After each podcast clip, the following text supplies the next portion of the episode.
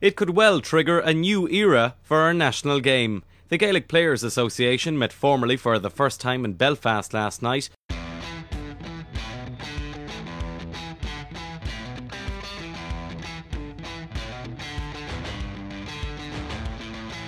players probably feel it's time that maybe some of their ideas were heard. The Breakaway Gaelic Players Association and the GAA hierarchy seem set on a collision course tonight. The official recognition agreement between the GAA and GPA uh, provides for um, joint commercial ventures. The player development programme that's in place is something that's vital to the well-being of our players. You do your utmost to, to serve the members and uh, that excites me a whole pile. Every day, you know, we're working with players. They're at the centre of everything that we do.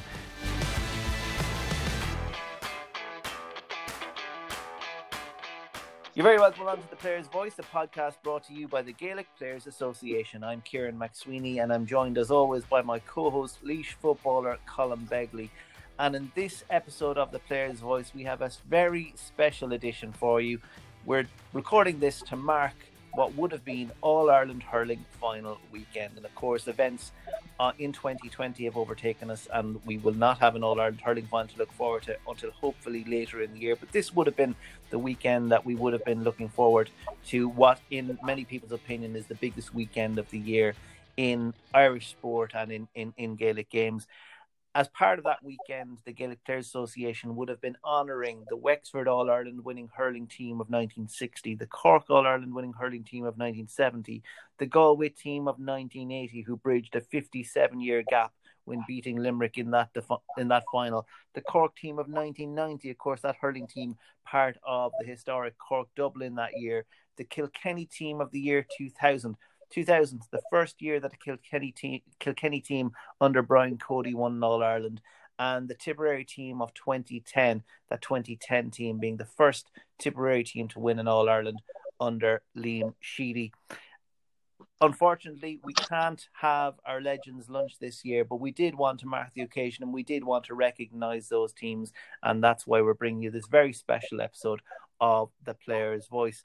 And we have two very special guests we have the Galway captain from 1980, the great Joe Connolly, whose speech when they won Liam McCarthy um, will go down and has gone down in GAA folklore. And we have the great DJ Carey, man of the match in the year 2000's final when Kilkenny beat Offaly. DJ scored 1 4 on that day, and DJ, of course, one of the absolute greats of hurling.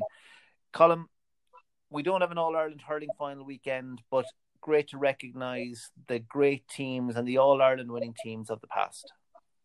Yeah, exactly. It's it's unfortunate situation we're in. Um, I was actually at last year's hurling final, and it's it's especially for a footballer, it's it's a really it's a great event. You know, um, some some really tight atmosphere and energy at the, at those games. But um, and also the former players event has become one of the probably preferred events of, of players to be able to come in and recognise those teams from the past players and, and teams who've helped shape the, the game we're in now, you know, and helped it brought to where we are. Um, and also allows a few people, maybe former players and teammates, to re-engage with themselves and, and, and touch base again if they may have lost uh, contact over the years. So um, it's a nice way to be able to do it, just to recognise those guys, um, to celebrate them, and now to have two greats on the show um, talking about their experiences and give us insight into into their careers and how the game has progressed. I'm really looking forward to it, and um, yeah, should be should be a great show. Um, and as you say, two two greats of the game. Joe Connolly in that famous speech um, after Galway's win in 1980. Now, slightly before our time Colm, it happened three months before I was born. Um, and I'll be kind to you a little bit more than that before you were born. Um, but but we'll have we'll have seen plenty of times over the years um, be it on All Ireland goal and gold on TG4 and the the highlights that you see of the game and of the speech in particular as well. We'll have seen it down over the years, and of course DJ Carey, um, probably more. We'll have seen more of him in the flesh and we've seen more of him live playing. DJ, one of the true greats of hurling. Yeah, like uh, obviously Joe Connolly, like I said, a little bit before my time. I'll say a lot, but it's probably only a little bit before my time. But um, we still recognise that that speech is, like I said, has been kind of carried out in folklore of the GAA and, and, for great reasons too. But I've been involved in some other like player events and past player events and different uh, things we've organised, and I've heard uh, fellow teammates and I've heard other players speak about it and, and refer to it, and you can see the passion and the emotion it brings about. Um, and also kind of looks at how important the county can be both to the players and to even just the, the community and the county itself. So it's something that will go down in, in history and always be there, and it's great to see. Whereas DJ Carey more of my time, and like DJ for me was like he was one of those superstars, you know. Like you have a few of them coming through every once in a while, the superstars of the game. Um, and the things he could do, like with a, with a sliotar and hurl, were amazing to me. Like footballers, if you don't play hurling, it, it straight away amplifies how skillful these actions are. You know, um, I hate to admit it, but the, the hurling is a really skillful game, and uh, I unfortunately can't play it that well. But I remember, um, I think it was 2002, the Clare against Clare All Ireland hurling final. Right, yeah. DJ Carey's score on on the wing. Um, kind of, I think he lost his man right in the sideline, just like just kind of flipped up to his hurl, held it on the hurl, and just like outside the boot style fizzed it over from the sideline. And I just remember going like pure class, like like Maurice Fitzgerald score from the sideline of football. That kind of that kind of legacy. But um, look, I'm I'm really looking forward to talking to the guys. Um, DJ obviously as well has gone to, into managing a bit now, so I'm interested to hear his insight how the game's developed and evolved, and even just their experiences from from what I, what is an unbelievable career. So really excited. So your um, ability with uh, uh, Hurley wouldn't be great. So how are you now? Are you are you nervous about pitting your knowledge against two guys who are legendary figures in hurling? Um, no, look, I'm not going to try and lie about my ability in hurling. Uh, listen, back in the day, uh, Kieran, you know, in North Bay College in secondary school, uh, I used to I used to play full back or a back. I actually actually used to grab the ball, a good catch of the ball, and then what I do is I either run with it and kick it, or just swing from the right side. Um, there wasn't much ability in it, but it was effective every once in a while. But yeah, you have to know your strengths, and being effective is, is probably more important sometimes than being skillful. Exactly it, Kieran. Exactly it. And listen, I'm here to learn from the best today. I got two greats on the phone, on, on the show, so I won't be doing much talking as regards trying to explain what hurling's about and what they can do in it.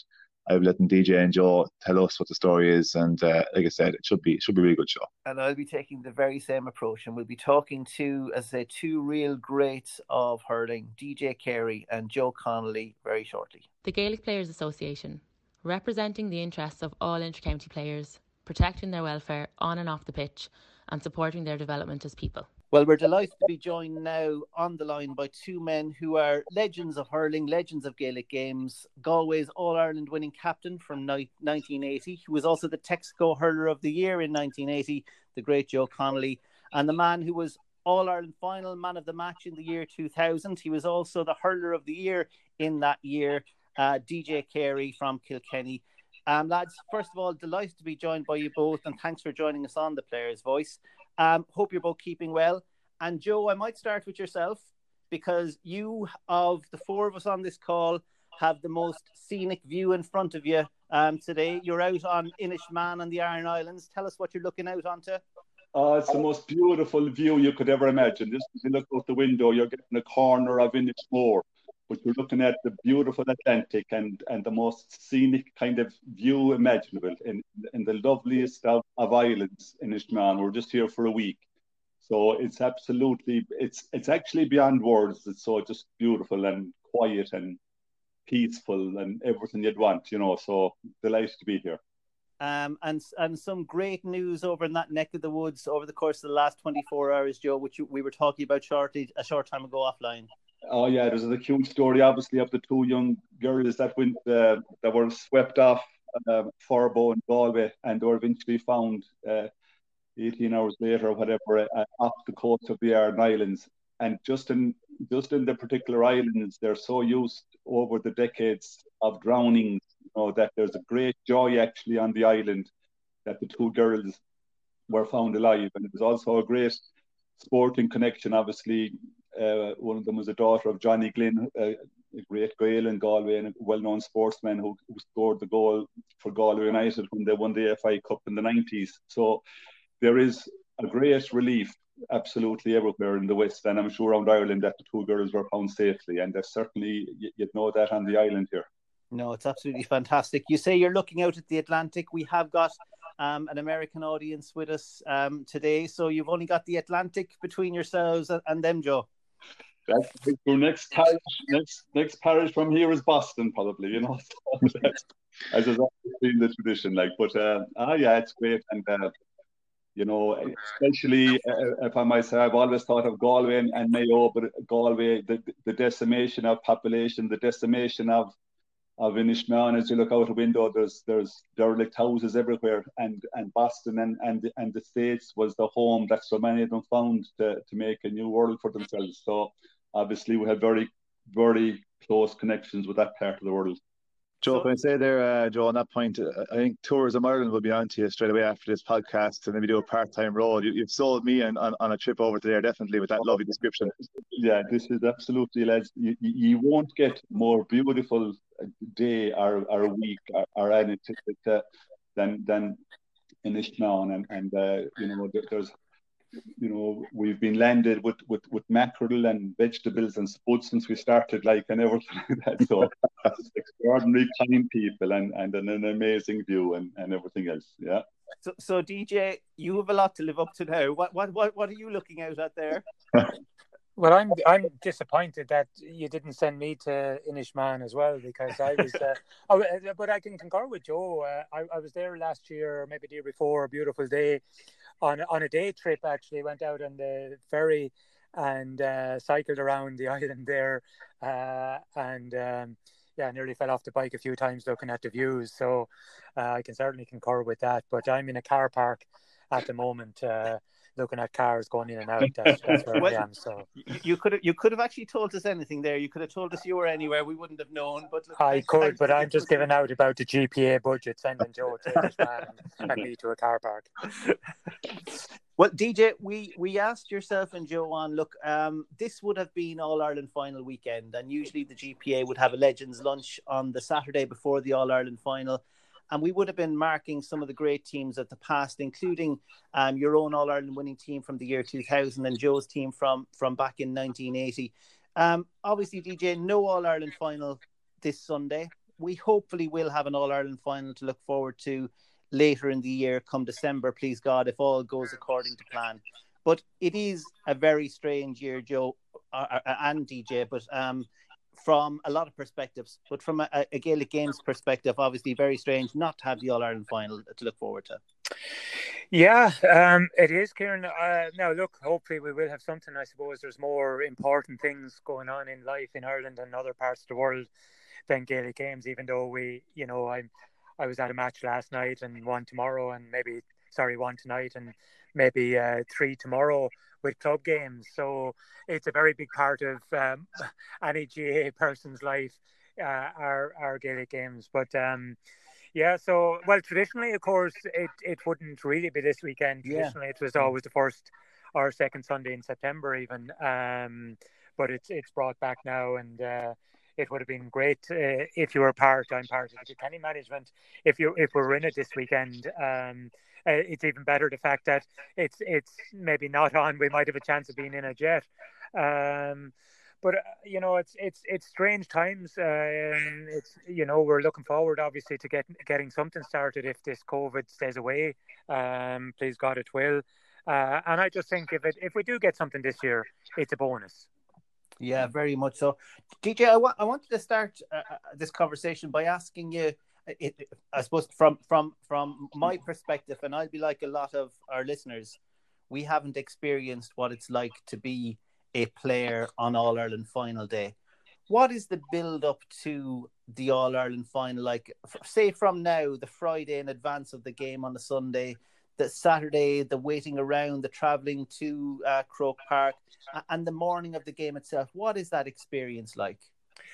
Well, I'd say um, Joe will probably concur a little bit with this, uh, Kieran. Uh, uh, I, I played in my first senior All Ireland final in 1991. I played in my final All Ireland final, even though I played in the semi final of 2005. But my final, uh, the, the, the final, let's say, final was 2004 like we we drove to Croke Park in 1991. We drove in under a stand in cars in 1991. You got your bag out of the car. You went into a dressing room. Uh, you know, uh, there was a build up, huge build up all week because you were you were around everyone. You worked for the week. You were around everyone. People were wishing you well. um, towards the last one, then in in 2004, where you were almost cocooned for the week, no one was allowed into training. Um, you know, uh, in in two, in 1991, we heard the team on the radio on a I think it was a Friday morning that was playing on Sunday. You know, so like the, the difference in a few years, and then Joe obviously uh, captained in 1980, even played previous to that. Like you know, we were so kind of what would you say, nearly backward then uh, towards the way it is now. I mean, even training sessions John Power would be a half an hour late at least for every training session, and he could be arriving on a tractor. You know, some lads, some lads didn't want to run around the, the, the you know, the, the, pitch on it for a few laps because you know they didn't like running around the pitch, but they done it on the field on the day. You know, so like you, you different types of characters, you're different. You know, there was always some sort of a laugh around the place because some lad had some sort of a, an issue or some sort of a thing, but it was almost always the same. Like John would never be early for a game or training session, never. You know, um, and there was always something wrong with a bullock or a cow or a calf or a tractor had gone wrong during the day or whatever it was, and you nearly had to listen to that before you went out. Or even when Ollie asked the question, John, where were you? Uh, you know, uh, Ollie Calfin or whatever it was. You know, so nowadays it's it's much more sophisticated. There wouldn't be anything like that done at all um, uh, asking the question of uh, you know the build up on a day. It's probably the longest day of your life. Um, the build up on All Ireland final day itself, from the time you get up until the time you go out in the field, and then it's probably the shortest seventy minutes you'll ever play in, uh, particularly if you're behind in a game you know so it's amazing it's an amazing day that you can't wait for it to come. You're waiting every few minutes to watch. You're looking at the watch. Uh, you're waiting waiting. Eventually you get into a dressing room. Eventually you get out on the field and then it just goes like uh, you know uh, it just goes if the game was over in 10 minutes and, and, Joe, would you, would you concur with, with DJ's kind of the, the way he t- talked about it there? What was the experience like of, of preparing for and the build up to the All Ireland final to throw in on the Sunday? Jeez, the, the, way DJ spoke there, my heart started racing again. I'd nearly forgotten. And and we played. I played in three of them in '79 and '80 and '81, and I was maybe maybe a half a generation before DJ again. And and um, the lead up, you know, and uh, of it. And when I was involved with Galway in nine and ten and eleven, the, the, the lads, I would be telling them stories about of our time, and they couldn't believe like how after training we'd we'd go up to the mart in Athenry and and uh, steak and onions and chips and gravy and club milk and sweets and sodas like and Jesus we'd be delighted to get it like you know and and uh, and and no hurry away and banter as DJ said and laughing and and and uh, absolutely amazing. We always travelled that time in Galway the day before, you know, so you'd be very aware of it. We we lived near Galway City and uh, Wood Quay in Galway was where the bus headed from, and uh, there'd eventually be dozens, if not hundreds, kind of there to see us off, you know. So you'd know right away uh, that this is something. Uh, we usually stayed in the Ashling Hotel.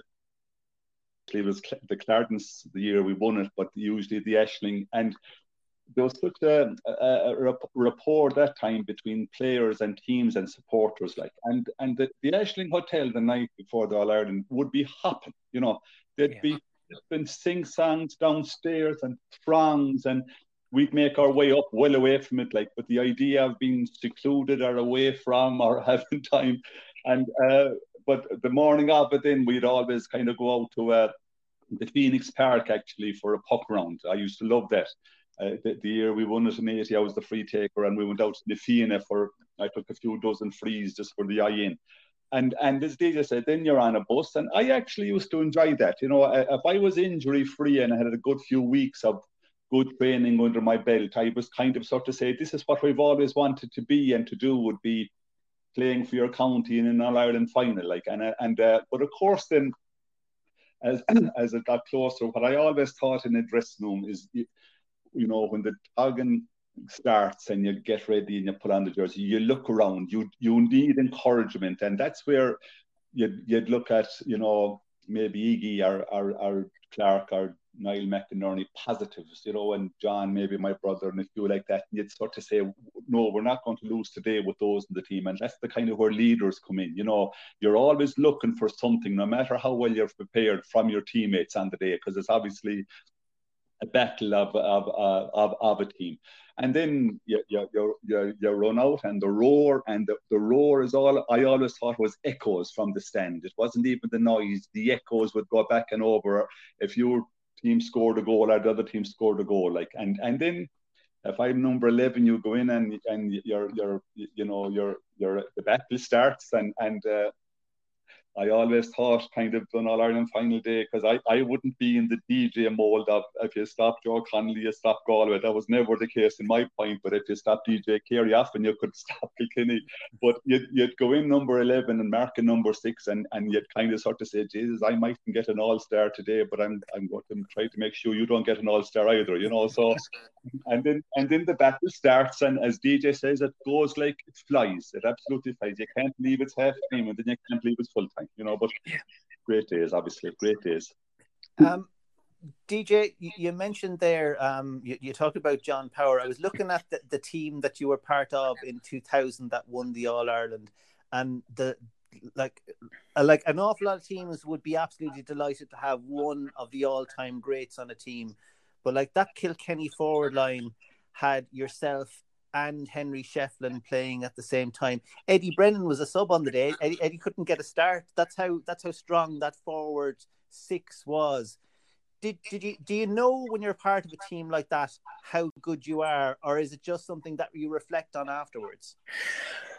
Well, I, I think all teams know how good they are. Um, to be honest with you, Kieran, but like everything is a everything is a different day and it's a different occasion and no matter how good you are today it, it, it doesn't really bear an awful lot for tomorrow you know and Joe Joe said it there, you know, in, in, in so many words, but obviously Joe was was a gifted man himself. But like you know, at, at the end of the day, I always had a, a belief myself. If if I didn't play well, you know, I wanted to make sure the guy on me didn't play well. Do you know what I mean? Uh, like, and you were on basically unless you were giving a guy a roasting or you were getting a roasting, you weren't really moved from the position you were in. You that's where you played, and that's you know maybe if you got a little bit tired, but there was no real set tactics um, per se of lads running all over the field or lads going here, there, and everywhere. If you didn't really play well, uh, you know. Um, but for me, I was wanting to make sure if I wasn't playing well, the guy on me wasn't playing well.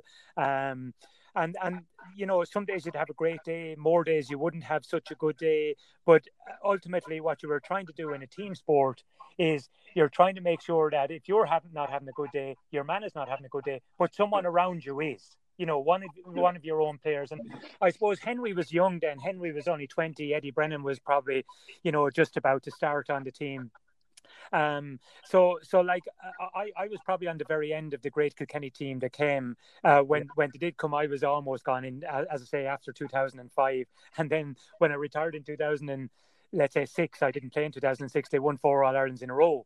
You know, so I was, you know, I I was probably on the last of the real battling kind of teams that no one knew who was going to win in All Ireland every year because at that time, like Offaly were very good.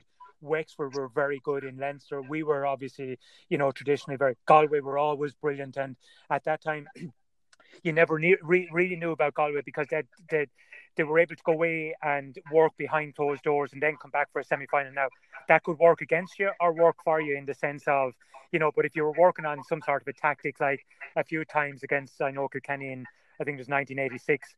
Uh, the first time that I ever remember a third midfielder came out and Galway were brilliant that day.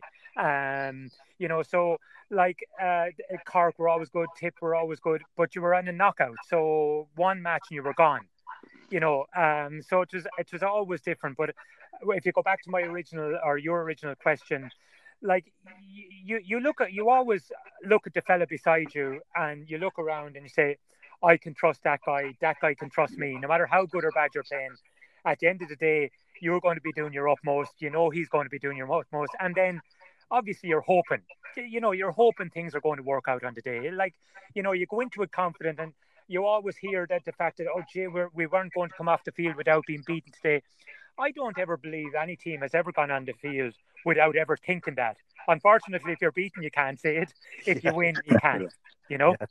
DJ, wasn't that the day you scored the point off the free, off the, off the hurdle, wasn't it?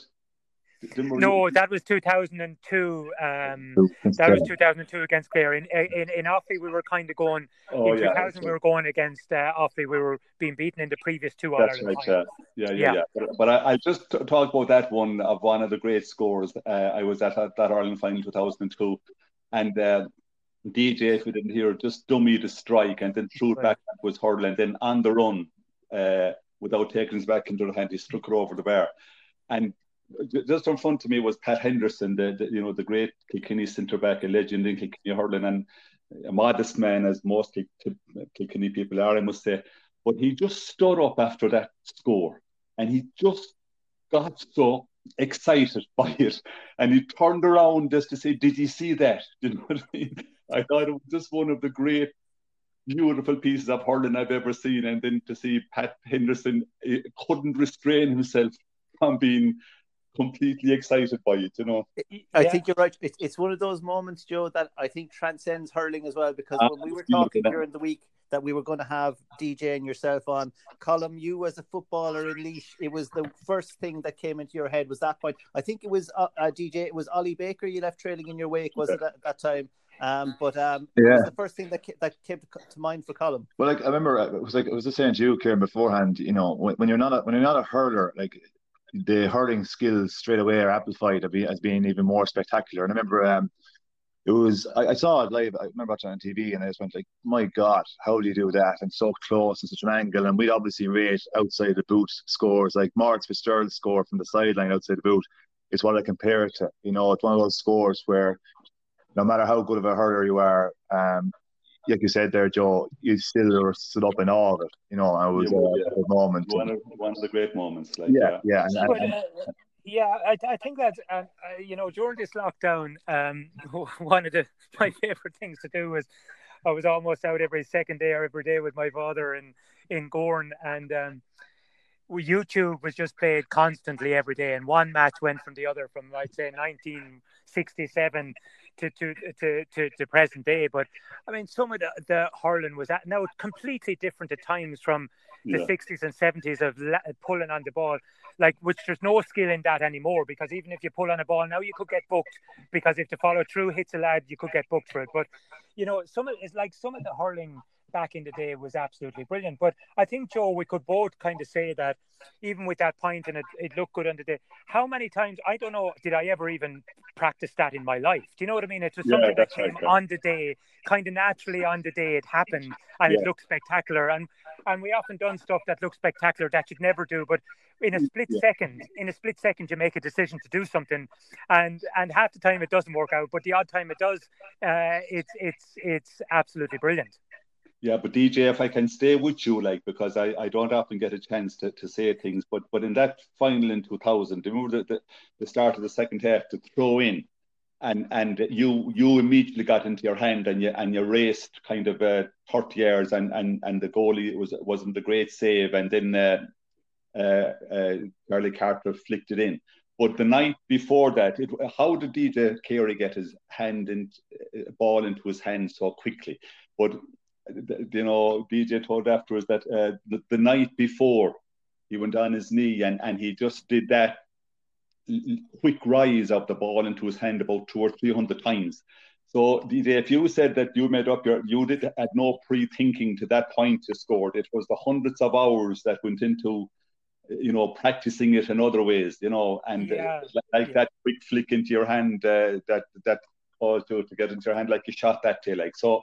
You know, it's, it's the game of the. If there's any game that needs the ten thousand hours, as they say, and lots of things of, of practice, is that. And then, you know, some people, you know, uh, and we have a few great ones these days, like you know, you could put the, the, the hurling gods smiled kindly on them, like, and you're definitely, you, you won't say DJ, but you, you were in that world. And just to see You know, my wife, Kathy, a Limerick woman, but mostly a Limerick rugby woman, she just loved DJ Carey hurling. And I said, oh. Would you stop, please? That's what he's going to But she would sort of say, But yet, you'd have to, uh, from the other end of the field or whatever, you you just have to admire what you brought, what you brought with. Uh, this, this okay, I'm, I'm, I'm, I'm having to open the door here in the car now, lads. I'm the head spelling, is it? I'm a bit embarrassed over that sort of doors DJ, can I ask you on, on that something interesting enough? Like you obviously a big advocate of, of handball as well, and and you would have had a long career in that and, and very heavily involved.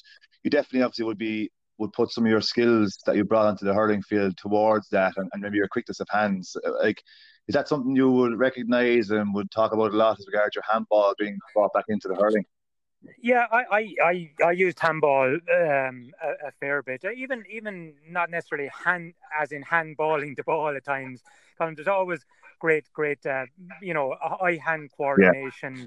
You know, alone, like even catching the ball, even a ball coming fast at you low, you can you can you can grab it. So, like other sports are are are brilliant, uh, but handball for me was was was is one of the best because like I often say to people, like there's very few two-sided games. Even in our, our own game of hurling is not really a two-sided game because it's it's it's it's a forehand and it's a backhand.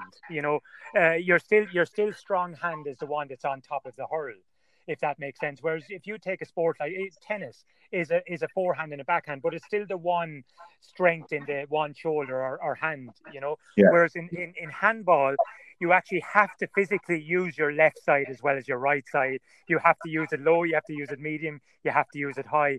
So it's a brilliant, brilliant um, uh, uh game, especially if, if you want to be, if it's another sport you're you're coordinating it with, you know. But the one thing I'd say, Colm, like I, I actually am a great believer that no no one player fits all. You know, so you, will often get in a club or a county situation the, the big strong lad who's not particularly fast you know, I may never be particularly fast. He can improve his speed a little bit, but but there, there's a great role for that guy. There's always the guy in the club who may not be the bravest fella in the world. Well, don't play him in a position where he has to go in and, uh, you know, muck around and get clatters. You know, there's often the quick, smaller fella. There's often, do you know what I mean? Yeah. And and we, we sometimes, it's sometimes in sport, it's it's a one fits all. You have to be fast. You have to be good in the air. You have to be good on the ground. You have to be a great striker. But there's plenty of lads can win a ball. They mightn't be able to strike it, but they can win a ball, and they can you can coach them in such a way they can pass it around. They can do well. You can get lads running off a shoulder. Do you know what I mean? Yeah. But I think, as I say, I think there's way too much emphasis now on the fact that you know I, I would say improve skills, eh, but but really improve the skill that the player has got and get the best out of him for what he hasn't got, yeah. but really keep improving and get that skill that he has got, improve that, improve that, because you often go along, you must improve your left side of your right. But if your right side is not brilliant, well, how do you improve your left? You get get your right hand side or get your right foot or get whatever it is right.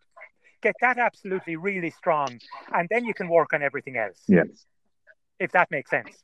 No, it does. It does. And I think I think I suppose you even recognise with the teams you're involved in, 79, 80, 81 for you, Joe, and, and the, the finals you were involved. I'd say that was the reason why your teams did so well too, because you utilised the strengths of your players in the best possible way. Um, yeah. You talked about having like you know you knew you were a great team and great players, but having great players alone, I'm sure, just isn't enough. And I imagine it's the connection you build with your teammates, that trust you spoke about before, DJ, and then utilizing players in the best position that they're that they're, they're able to do. Their strengths are being emphasized, so to speak. And and Joe, I'd say you have seen that in your teams too.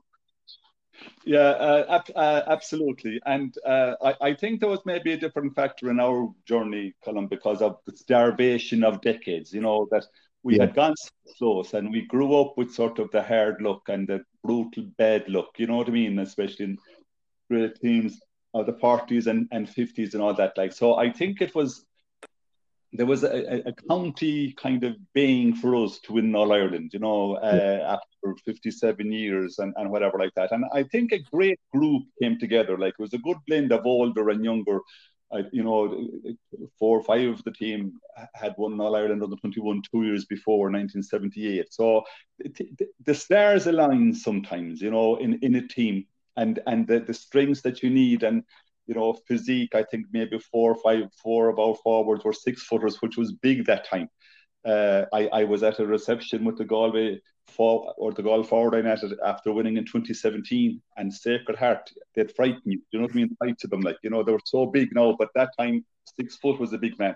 Yeah. So we had the, we had the hurling and I think we had the physique and the confidence and there was a great desire and an insatiable hunger, you know, lads, come on, please, this is this this is a chance. You know what I mean? We were I, I think we were demented to win All Ireland and and uh, you know, thank God it, it, it came, but it was a moment in time. You know what I mean? A few years earlier or later, might have been too late, like, but it just came right that day. And and Joe, we'll we'll concentrate on 1980 that, that year, 40 years ago this year. Um, myself and Colm were talking as well during the week, and it was actually it was three months before I was born, Joe. My God. Um, My but God. I can tell you the amount of times I have seen over the years, be it on All Ireland Gold, on TG Cahar, or YouTube clips or whatever, you always see the game and then you see the, the famous Joe Connolly speech. And we'll talk about the speech in a little while. But first of all, that year in 1980, um, did, as you said, you, you had been in the All Ireland final in 79 um, and then came back in 1980. Um, and a lot is made about um, different formats for competitions and structures and everything these days. I was surprised, Joe. I was looking back at it. If I'm right, you guys beat Kildare in the quarterfinal, That's right. then Offaly in the semi final before beating a Limerick team in the final who hadn't even had to play a semi final because they went straight from the Munster final into the All Ireland final, if I have That's it right. But but uh, the year started off well for you, Joe, against Kildare. You scored 3 5 on the day, so that, that gets you on a roll anyway. Yeah, but but it it was a year that things were happening. Uh, we won the Railway Cup, which was a fairly prestigious competition that time uh, in St Patrick's Day for the first time in 33 years. Uh, UCG had won the Fitzgibbon uh, in 1980 with a, with a, a, very strong Galway representation. Uh, Castlegar, my own club, we won the All Ireland club that year, the, our, the first ever Galway club to win All Ireland, and uh, we we beat Ballycastle in the final of Antrim and an extraordinarily strong Blackrock team in the semi final. Uh, so there was a lot of momentum going into the summer. You know, there was a belief actually maybe that, you know, I think especially Castlegar's winning the All Ireland, like uh, uh, having overcome, you know, the champions of Munster, certainly got got heads nodding in Galway that that that. So uh, you know, Kildare, you know, I suppose would have been expected to beat them. Um, uh, Offaly were were in the early stages of what they became a great hurling team. They were extraordinarily difficult to beat, and we got over that by a few points. Uh, Limerick uh, not only no semi final, but I think there was six or seven weeks between the Munster final win and the All Ireland final day, which is an extraordinary huge break. What do you do? You know, do you train like a savage and you know, and, and maybe get a bit burned out, or do you take it off? And it's very hard to get that balance right. Uh, and um, and then you know, uh, on on the on the day, it's sort of we were probably well prepared for it and and well in every other way. And then we got a great start. We had two two up up fairly early and that kind of thing. Like so, it was just. Um, a game that, as Dita said, every game takes on its own momentum and its own type. Like, but uh, um, ah, it worked out. Thank God it worked out. And when when the final whistle goes, Joe, when the final whistle goes in the All Ireland final, and you have come out the right side, Yeah. what what what's that? Uh, look, I suppose it's it might be di- too difficult to describe. But what's the feeling like? Yeah. So it's beyond belief. Uh, it's, it is absolutely. You you cannot verbalize it or the culmination of a live stream, you know, and especially for us in Galway, with the decades and decades of, of being beaten, you know, for all of a sudden, just just for those few seconds after winning an All Ireland, uh, that you have that you have done it, you know, it's just the disbelief of it, and then you know at that time you couldn't get five seconds before the team uh, were engulfed, you know, there, there, there was hundreds that had already climbed the fence in Croke Park and we had great stories afterwards of suits being left behind and coats being left behind and torn pants and torn jackets and all that. So you, you just get the few seconds, like, but it's a seriously shared emotion, like for us, like number one with your teammates and number two with your county, you know. And and just yesterday, lads, if, if you believe this in Inishmaan, I was out for a stroll with a friend of mine, and we came on to um, uh, a fellow working on the top of a telegraph pole, and we started speaking Irish. Like I just started, and then he came back to Gaelic Joseph O'Queen as a, as it turned out, he's from from Tierney, my father's home village actually. And 1980 or that year, Les, it, it wasn't the sexiest time to be an Irish speaker. You know, it, it really wasn't the prestige that it is today, like the prestige that it is today to be an Irish speaker. And Joe was a, the man. This was in a conversation that evolved only yesterday from the top of the pole to myself down the way. And uh, you, you wouldn't be boasting about your Irish or saying it out loud, but on the Tuesday when he came back to work in Galway City and in the post office, when he walked into his workmates, they, they gave him an ovation, you know, for being for being a Gaeilgeoir and an Irish speaker. And I found that extraordinary story only yesterday about about the Irish speaking and the All Ireland and the and the way it won. And that was the story I only heard yesterday, which is one of the best I've ever heard actually. You know, so it just did, you know, really get into the into the sinews of Galway people, you know, that that at long last we had won it, you know. I think that's the, the impact, Joe, Joe, yes, certainly of the, the win and, and bridging that 57 year gap. And then um, that famous speech. And we're going to listen to some highlights of that speech now. I went to the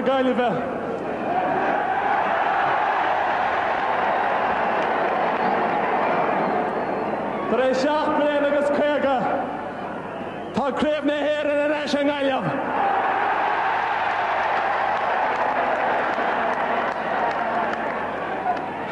Is éanta chu láinú le bheitime ó chailehach. Tá daine éis an gáile agus tá glindar in na gré a freis an caiimiid crimna bhar daine.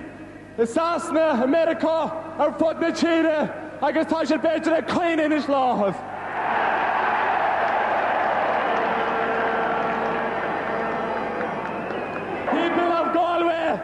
We love you! People of Galway, we love you! So, Joe, um, look, you're, you're a Gaeilgeoir. You were obviously the, the opportunity to, to give the All Ireland final speech at Gaeilge was always one you were going to take. Um, Micheál O'Hehir, when I was looking back on it, spoke about it as being the, the greatest all Ireland speech he had heard from anyone who had collected, who had the trophy in their hand on the steps of, of the Hogan stand. What do you think, aside from the emotion of the fact that it was 57 years bridging that gap, aside from the fact that it was as Gaeilge, why, Joe, do you think your speech has become so iconic? Well, I do believe uh, completely that it was as Gaeilge was the factor, you know, uh, because um, I think what we did with myself saying it in Irish and Joe McDonagh singing the West Awake is that we, we nailed it as, as a West of Ireland occasion. And, and part of that absolutely is Gaeilge. I my, half my telephone message is, is in Irish uh, on my phone. And I, I, you, never believe how many leave the message back in Irish to me. Every day in Galway City or in environments, I speak Irish as part to people absolutely every day as part of, of what I do. So Irish and Gaeilge and, and Connemara and Galway and Aran Islands, it's part of what we are. So I, I think the fact that I said it in native Irish, because even though we were born and reared in Ballybrit near Galway City, it was an Irish speaking home. My father and mother were from Lettermore. And Irish was what we always spoke. And I, and I, I think that that people identified very much that that yeah Galway West, we speak Irish, and the fact that the captain gave the speech in Irish then I think made it. It certainly wasn't the content. I, I might have referred to the immigrants might have been different to the usual, but I, I genuinely don't think the content of what I said was anything exciting. And it was a short enough speech, actually. But I think Joe McDonagh then grabbing the mic, maybe for the first time ever in, in the history of an All Ireland speech and singing the West Awake. Joe was part of the UCG contingent that played for Galway. And obviously, if you're in college, there's great days and wild days and wild nights. And Joe was the most brilliant singer. And, and that song of the West Awake, he made up his own versions of that numerous times uh, during the few years before that in college days and Galway good night days. We used to have brilliant nights as the Galway team, brilliant sing songs like, and about 10 or 12 of us could belt out something. And we, so that was just another part of, of what we did that time, Joe. But I think that was the most iconic moment uh, of, of Joe singing the West Away, you know. I've looked back at it, Joe, many times this week, um, and I would advise anyone to go back and, and watch the, the full clip. You'll find it on, on YouTube. But there was, I suppose, there was a number of elements to it. There was the fact it was Australia. There was the fact at that stage there was only two games televised in the hurling championship that year. It was your All Ireland semi final win against Offaly and the All Ireland final the win against Limerick. They were the only two games televised. Wow. I would I can only imagine that there was a lot an awful lot of people watching the All Ireland hurling final in their own homes for the first time because a lot of people would have got televisions the year before to see the Pope when he had arrived in Ireland. Because so, I know I know my own parents got a television to see the Pope when he arrived in Ireland in 1979. So I'm sure that would have been similar for a lot of people. But then there was the moments like when you called on um, Iggy Clarke as well, and and yeah. sorry, you mentioned him, and and the crowd called for Iggy Clarke to come yeah. and and, um, and lift Liam McCarthy. Yeah, Iggy was probably our best hurler. I, I, I, I, I thought that in full flight, Iggy was one of the greatest hurlers I've seen. He used to break your heart in training. If you were on him in training, you'd be awful worried about your place on the team the following day. He was just, he won a heat of the superstars competition. Like he was a clean liver as a priest, obviously. He had a great clean living life at the time and a phenomenal athlete. And he was probably our best hurler, and we lost him by, by being injured in the semi final. But he was iconic in Galway. And when I just referenced him, uh, and the other I referenced, Jack Lucas, actually was would have a great regard, had major surgery lately, and we certainly send him our best regards. He would, Jack would be an extraordinary um, popular part of of, uh, of our setup. But but Iggy had something about him, and if you just saw the profile of him, uh, a few months ago on telly. Like he, he has had an extraordinary life and, and a very rich life. And uh, you know, any of us of our time, and even anybody in Galway would sort of say that's that's one of the top five hurlers in the country. So it, I'm delighted uh, that that the crowd reacted as they did. And the other thing it gave me, Kieran, it gave me a few seconds to think of something else to say. Like while the crowd were, were paying for Iggy. Did, did, did you know? Like that's a that's a very good point. Did you know what you were going to say, Joe? And particularly that what you did say, and you mentioned it a while ago, what you talked about the people Harlar, the people overseas yeah. in, in England, and the people in America, and making that connection and referencing them I think that also had a huge impact. It is.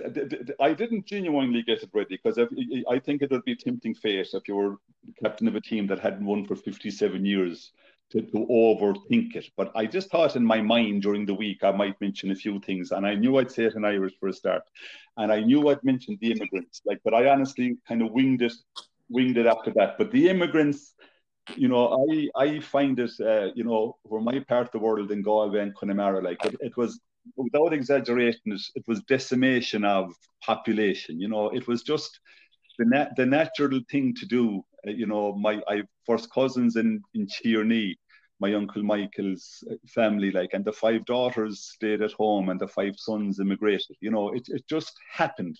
So I, I've always had a great affinity with with those that that had to leave Ireland, any part of Ireland, obviously, but but the, in our own particular case, Galway and Connemara, it really was, and Mayo, I think I would put with it, were, were, were cleaned out in so many places. So it was somebody, and then you'd know them from coming home, hundreds who used to come home for semi-finals and finals kind of thing, like, and inevitably go back home again to their home country, to the country they'd moved to, like, and another defeat, you know, so I, I really felt so strongly about them and, and the world they had to leave behind and their love of Galway and their love of hurling and, and, and everything like that. So I'm awfully glad that that worked out for them as well.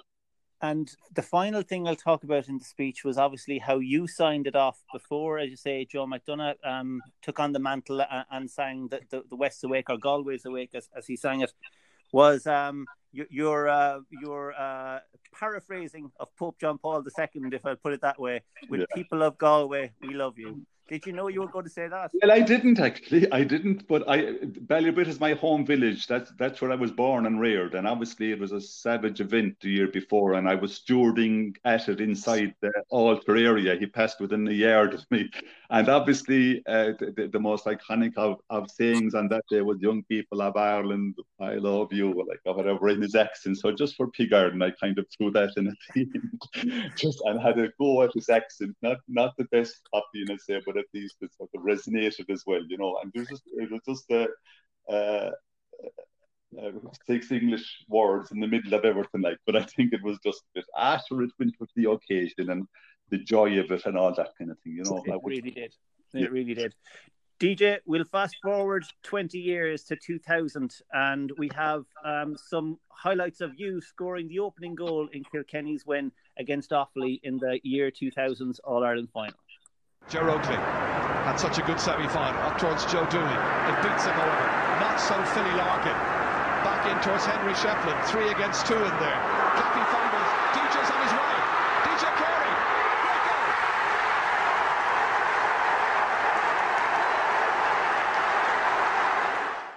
DJ, you came into that final in 2000. You'd lost the previous year to Cork um, and the year prior to that um, to Offaly. Um, so there was a bit of pressure on that. Um, obviously, you wouldn't want to be in a Kilkenny team losing in three All Ireland finals in a row. Bit of pressure on, but you guys got off to a great start, and your goal, I suppose, set the tone for the day. Yeah, um, you know, I suppose it was a slight little bit fortuitous as it worked out. I think one of the yeah, high ball came in, and it was mishandled by uh, one of the the off cornerbacks. I can't remember exactly now, but um, and and I, I happened to be on full full momentum charging through, so the ball actually landed in my hand, and I was I kind of had a clear um, clear path at goal. But it, it I think that was a huge settler for us because mm, if everyone remembers, 1998 was a very unusual year. Um, the hurling wasn't necessarily great for, out of anyone all that year. Offaly won in All Ireland, uh, all right, but we won a Leinster final. It was one, I think, the second year of the backdoor system. Babs uh, was gone in Offaly because he had run in with a few of the Offaly lads, Michael Bond, who I'm not sure too many of us ever heard of, came in and turned Offaly around. It was the day of the, or the year of the three um, semi-finals against uh, Clare. Um, you know, so just unusual. 99, then we were four points up with nine minutes to go, and, and Cork scored five points uh, to win it. So 2000 was a was huge. We were under massive pressure that year. Now, when when I say we're under massive, there was a massive um, media pressure more so than our own because you know, 2000 was just another year. It was another year on from 99 to the year further on from 98. It wasn't necessarily that we as players or players put into it. It was a new year. You get on with it. But obviously, there was a massive thing then in the public, which would have got to our own supporters. Um, that if we'd lost this, we, we would have been beaten three years in a row. Now, you go out determined, like always, and uh, but we got a great settler that day because we had three goals in the first 15 or 20 minutes, got, which which was brilliant on the day. And like, I, I think, and I mean this with all the best uh, respect to Offaly, like everyone was expecting Offaly to be nearly gone, nearly gone, nearly gone. But they were always there. They were always there. They were always there thereabouts. Their skill level was absolutely massive, um, and there was there was never an end to them. Even though you think next year, sure, Offaly they can't be that good. They were always good, and particularly at that time, you never knew uh, from any given day they could come out and beat you by twenty points on on a given day. So going into that game was massive. We got a great start, uh, and I think it it settled us down a lot. And and and look, it was a game. Even in that game, and you talk about the fact that uh, Offaly people expected them to drop off. Even in that game, they were still, even though you got that great start, they were always still, uh, um, like nipping at your heels. But I suppose the goals you got on the day, and I suppose it became a feature of Kilkenny teams under Brian Cody the, the, the early goals played such a part in, in a number of All Ireland finals. Well, we got, I think we got five goals that day, uh, Kieran, and and like uh, up to ten minutes to go, off we were still in that game. You know, so like we got three goals in the first half. Uh, we went in seven or eight points, I think, up at half time. Like and and and I don't know what's in Offaly blood, but there never seemed to be any sort of a panic. It never seemed to be any great issue. They, they, they went in, they came out in the second half, they had another rattle, and I think it was our fifth goal that really sealed it uh, on that occasion. So, like they were they were an extraordinary team, really, in in in the sense of the the skill level they had, but extraordinary in the sense of like they're such a small pick, you know, if you went through the clubs, they hadn't that many clubs, uh, but they were just able to come together and just produce. And and I suppose Kilkenny. I don't know whether Kilkenny were their greatest enemy or they looked up to Kilkenny so much they just they just loved beating Kilkenny. That's what I asked uh, DJ on that one. The, the kind of rivalry factor in some way. Um, you know how, how much it was in their minds, but you can see teams who will lift for certain occasions or certain teams, and that was probably the case with Offaly, I imagine. Yeah, Colm, and um, we had a great rivalry with Birr as well at the time. I was in St. Kieran's College, but there was a great rivalry uh, year after year. Lads were carried off stretchers, whether it was a, a a priest from Birr, or a, a teacher in Kieran's College, or a player on the field. There always seemed to be ferocious rivalry um, all the way up along as well. And then you had minor teams. Offaly won a couple of All Irelands around that time yeah. uh, at minor level and under 21 level. And Kilkenny were there, thereabouts as well. So there was a great rivalry um, at, at that time. D- DJ, the same question then for yourself uh, as I had, had asked you a while ago around that feeling when the final whistle goes and you've won the All Ireland. Now you had been um, part of the All Ireland winning team in '92 against Cork, yeah, um, uh, uh, '93 against Galway, and then there, there was a, a, the gap until the year 2000. The, the uh, um, what was it like when the final whistle goes and you've uh, you, you you've won Liam McCarthy? Uh, sure, it's it's phenomenal. But if I could come back to that in a second now, uh, Kieran, I, I, would like uh, the one thing I'd like to say because I didn't get to say it when Joe was speaking. Sure. Um, I was only ten when when Galway won that All Ireland, but I, I, I can remember just after All Ireland, Kenny won in '79. I remember that, but the second the game was over, you were out pucking the ball against the wall. That was it. Like the, the speeches were, you didn't even know there was a speech going on. But but in, in that speech, I I'll always remember that. Um, for whatever reason in, in our house we sat down and watched it. And i tell you well people say it was a, a, a, phenomenal speech which it was and the greatest of all time.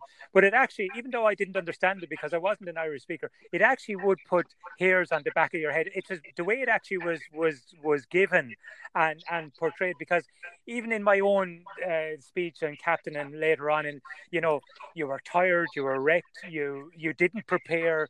Kilkenny were were reasonably successful over the years but that that iconic speech of, of Joe was one that came from years and years and years of, you know, n- n- not actually winning. It was such uh, it was such a brilliant speech. Without even understanding it, you could know exactly what was what was coming out. Um, you know, and I, I think it was one of the great actually inspiration uh, inspirational uh, talks of all time, and it, it will it will be around forever. I just saying, Joe here, thank you, DJ. Uh, I said lovely things about you earlier on, and I, I was hoping you would say something back to me as well. but uh, I'm only joking. It's, it's, it's, yeah. not a, it's not a, it's not as I scratch your back, I scratch mine for, for certain. But and, and the other thing I'd say, and I, I'll answer your question in a minute. I I over whatever I'm I'm 50 this year coming, but uh, in in my lifetime of hurling, I've served on one committee uh, of all in hurling, just one. Uh, and that was a committee under Joe McDonagh. It was a players' committee. So I, I've only had one role in GAA outside of managing my teams or whatever. But I've only had one, let's say, half say uh, within the GAA, and that was actually under uh, the, the, Lord of Mercy and the great Joe McDonagh, who we became uh, very good friends. So I have that kind of uh, attachment there. And, you know, I, I think Joe Connolly, Joe Connolly was a kind of a, an icon in my house with my, my father. My aunt Peggy won All Ireland medals with Kilkenny, but Joe Connolly was was always a favourite uh, in in in our house, even though he wasn't a Kilkenny man, he was a Galway man. Uh, and DJ, just bringing it back to yourself. So that that feeling when the, the final whistle goes and, and, and you're all Ireland champions. Uh, sure, a bit a bit like Joe, I suppose. We had um, five or six seconds, um, and I, I remember grabbing our Liam Fennelly was captain, and we were close to each other, John Power. So we actually got in a, a, a huddle almost immediately. Um, I think John was going, John Power was going for the last ball, and the referee blew it, and he picked it up. He was heading my direction, and Liam. So it was a, it was a great feeling because Kilkenny hadn't won for a good few years. Ollie Walsh was the the manager of the team, and uh, Ollie sure had great passion himself as a as a Kilkenny man, and uh, you know we hadn't we hadn't won for a while. But then, as as Joe said, like uh, the last thing I remember then was being being lifted and carried down almost to Hill 16 in a wave. Uh, and then, then they had to turn around because they couldn't go any further. You were on someone's shoulder, and the back was being bet off you. And I, I tell you, it was easier hurl the match and get tackles for the match than it was being pulled and dragged and slapped and hit and someone grabbed it, the hurl. I actually got the hurl back after, but I thought the hurl was was stolen on me on the day and everything. But it, but it, I suppose it's just a real emotion. It's something that I think is really, really missed in the day, uh, yeah. and albeit for insurance purposes. But that was that was hugely exciting and hugely emotional and you could see people from the local area trying to get near you. you could see your own family trying to get near you and couldn't really get near you because there was too many people uh, you know there was too many people around and you might see another Kilkenny player maybe 50 yards away on top of someone else's shoulder and you know I think it was it was a great excitement um, after the match and I, I I don't know how long.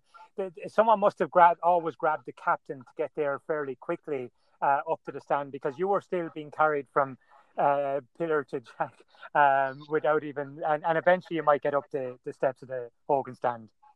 And bringing it forward to, to 2000, then DJ, um, I suppose uh, uh, great to win All Ireland, but as you say, that um, having lost the two previous All Ireland finals, but that as as well was the first time that Brian Cody managed a team to win an All Ireland, and obviously yeah. we know what he's done he, he's managed to add 10 more to that first one into the year 2000. He's managed to accumulate 11 overall, but a first one for un, under Brian Cody as well. Yeah, Brian, uh, I think, uh, yeah, that, uh, we, we've been beaten in 99, as I say, under, um, that was under Brian, but 2000 we, we came back and, um, you know, we had a good year and a couple of the younger lads had matured a little bit more. Um, we played well in 99 up to the final. We played well in 2000, but obviously huge pressure uh, in the 2000 All Ireland final, and uh, you learn a lot. Um, but but I, I think then we were hurling very well in, in 2001 again, and uh, Galway came out and semi final and beat us. So yeah, it was just at that time there was no guarantee, there was no nothing. You know, every every different occasion, uh, every match was completely different. Well, look, um, Joe and DJ, it's great to mark the All Ireland final wins for your respective teams in 1980 and 2000. And as I say, we would have been doing that at the GPA at the Legends lunch this weekend had the All Ireland final been going ahead. And we also remember the other teams who we've mentioned at the top of the show um, over the last number of decades. Tipperary team from 2010, the Cork team in 1990, part of a, the double winning team, Cork back in 1970 as well uh, and Wexford back in 1960. And all those teams would have been remembered this weekend. So great to get your views on the 1980 and the 2000 um, finals, of which you were huge contributory parts. Before we finish up with you, but you have been really good with your time and really appreciate it. Just a quick word from you both on hurling today. And uh, uh, uh you talked, DJ, earlier on about the preparation and the way things were back, say, in the early 90s and how that's moved on. And it's moved on again now in 2020. And you'll see that from your, your, your involvement on, on the coaching side of things. Things change, the methods change, structures change But do players change? Are, are, are, are, players that are playing today, would they have survived in the mm-hmm. eras of the 1980s, the 1970s? Would the great players of the 70s and 80s, would they still have the same impact in today's game? Well, well I, I suppose um, I suppose great players of any era, um, Kieran, would, would fit in uh, well. Um, you know, uh, in, in in the start of my time, almost towards the end of it, you know, it was a completely different game you cornerback was number two was number two and 15 went in and marked him and that was it you know and uh, that was probably the same way year after year joe joe probably came up against the same player uh, yeah. on uh, you know whoever let, let it be Kilkenny, let it be Ger Henderson or Pat Henderson or whoever it was on on so many occasions and you got to know him whereas nowadays nowadays players are assigned to do a marking job and if your full back and the full forward goes to midfield, you nearly go out after him. That's the way it is. And the wing back or the corner back, he has to fit in to full back. So, you know, it's it's it's a completely different game um, in in that sense. I think I think in our day, um, and and I, I I think guys are there, there's no difference in terms of the strength. There's a different strength now because it's it's strength and conditioning strength now and speed and power. So when I say that, there's there's no real difference in in how brave a guy is now. But I I genuinely think the game has been made an awful lot softer in in the sense of players are not softer, but the rules are gone very soft. Um, you know, there's no such thing as a flick now on a ball, or it's considered a chop. I was at a game last night, and there was three great flicks in games, but you hear the noise off the hurl, and lads are roaring for ro- roaring for oh chop referee, and you know, and you every time a player gets a ball in his hand now, the first thing any the opposition manager or players, even opposition players, is steps, even if he hasn't taken a step. You know, yeah. um, like and, and I don't know how a player, how a manager, how anyone is able to count a step uh, if you're concentrating on the game. You know, and and like, but what what I would say is, you know, even the games in our day, I think Joe I said a corner back got the ball or a wing back got the ball. He wasn't necessarily looking looking where he was hitting it. He he, he was hitting it up the field to get it out of the danger area. Now you're coming out of the ball, you have to look up, you have to hit it 20 yards to make sure you're not giving to someone in, in space. You know, the poor corner forward in a two man full forward line nowadays, he's the first guy to come off because he's the first guy his class is playing badly, even though he could be marking four fellas, you know, or two fellas on four. You know, again, in our day, it's completely different. So I, I think that, look, there's different skills. We concentrate now on giving the ball into a lad's hand again, going back to it, it was get rid of the ball and the fella at the other end, he's supposed to win it. You know, and if he doesn't win it, he works hard not to let the opposition strike it.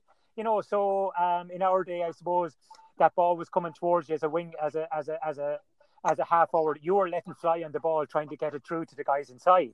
You know, so there's totally it's totally different now. Is it brilliant now? Absolutely. Is the striking incredible?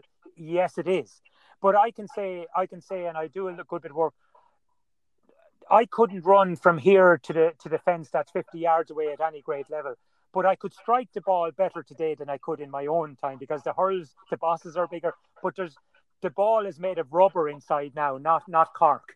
You know, so the ball is going an awful lot further. So it makes it for much more exciting times. Joe hit frees in his day. If you got a wet ball in our day, you didn't know what way it was going to go in the air. It could go left, it could go right, it could go anywhere.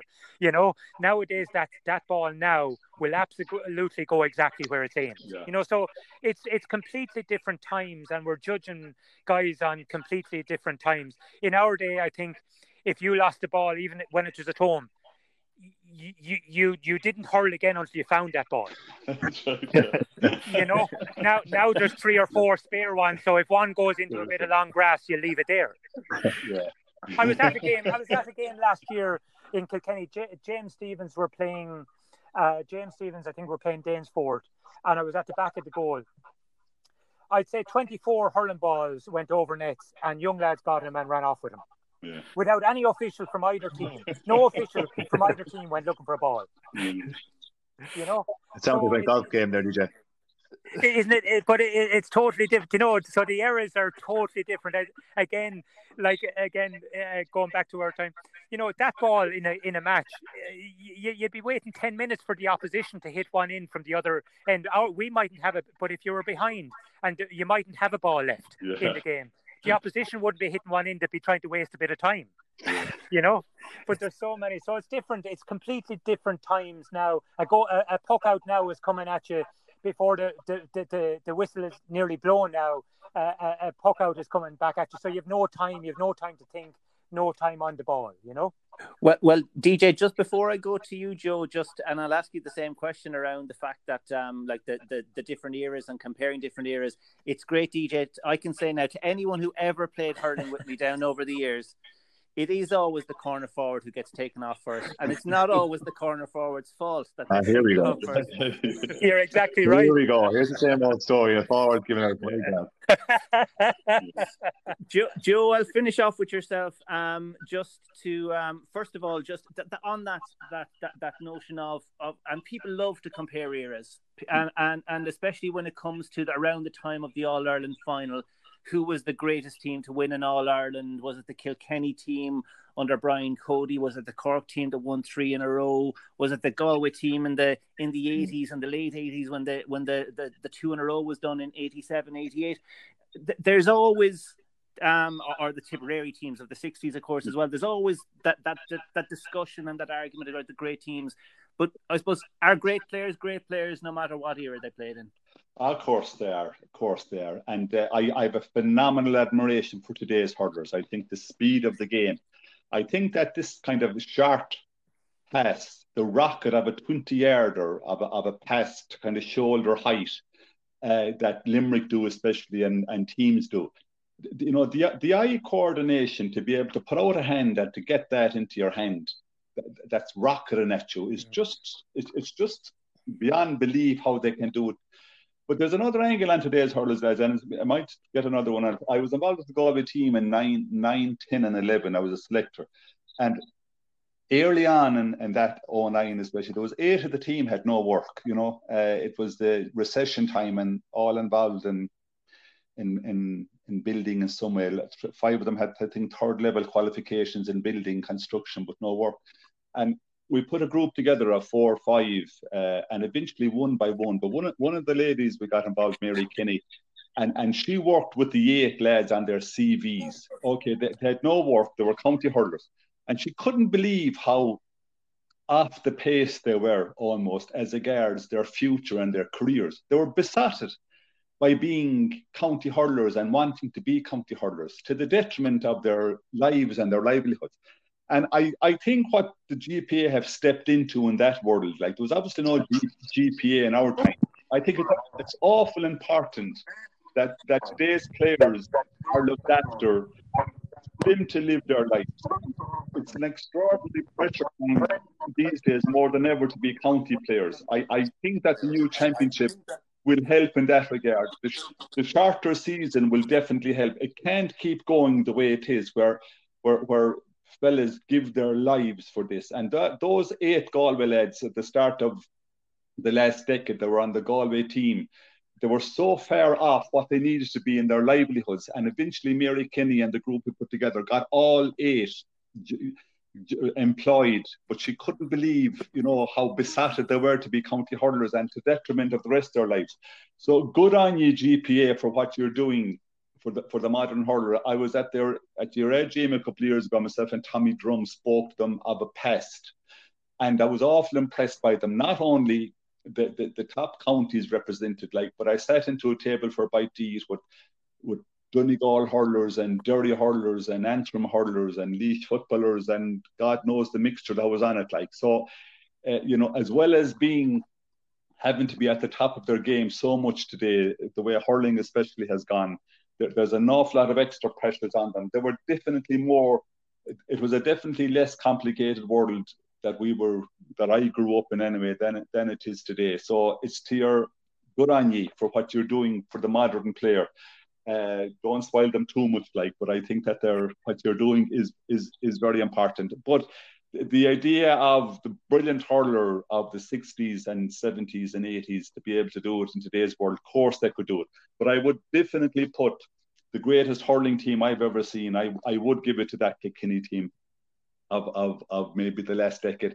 The, year Kilkenny played uh, Waterford, and I obviously wished Waterford to win it. I, I, I don't think I've ever seen a team in any sport anywhere in the world in the final given a given exhibition like Kilkenny did uh, that day. I think out of 35 chances of scores, they got 32. And with four minutes to go and Kilkenny winning by 18 points, Henry Shefflin ran about 70 yards to get get to get to the referee over a free he had given. I don't think I've ever seen an exhibition of mental and talent as as that Kilkenny team. But I would give that team the greatest of all team. I would, and at, at the 2010 one, uh, I remember being at it with my grandson and trying to sort of, I know one of the later ones, the, the Kilkenny Tipp ones, and with my grandson, I said, please, John, watch what you're watching. I just thought it was hurling at its magnificent best. It's it's a it's it's a it's a great great game when it's played like that, and as you said, that, yeah. that, that, performance against Waterford as, as close to perfection as I've ever seen on, on a on a hurling pitch. Um, Joe and DJ, look, really appreciate your time today. It was important to mark um, the anniversary of the fact that the All Ireland final would have been on this weekend, the anniversary of so many great teams down through the years, um, back over the decades.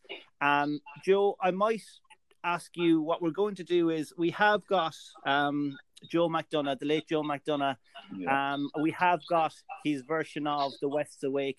You might introduce us for, introduce it for us, Joe, uh, and and we'll finish out with that.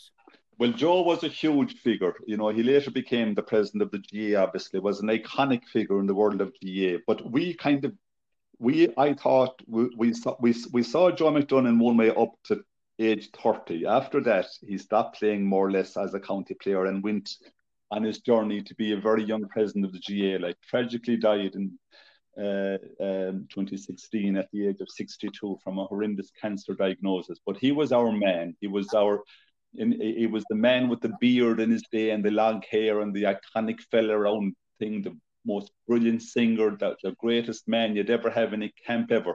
And when, when he had his moment in 1980, he just grabbed the mic and for the first time ever in Croke Park, he sang "The West's Awake." And and and don't you be a West of Ireland man today that cannot relate to that singing of that song or any part of Ireland. I think the way he just grabbed the moment is absolutely and completely iconic. For me, sad obviously because he's gone, but a tremendously happy occasion at the same time. And now there is the striking up of the West Awake.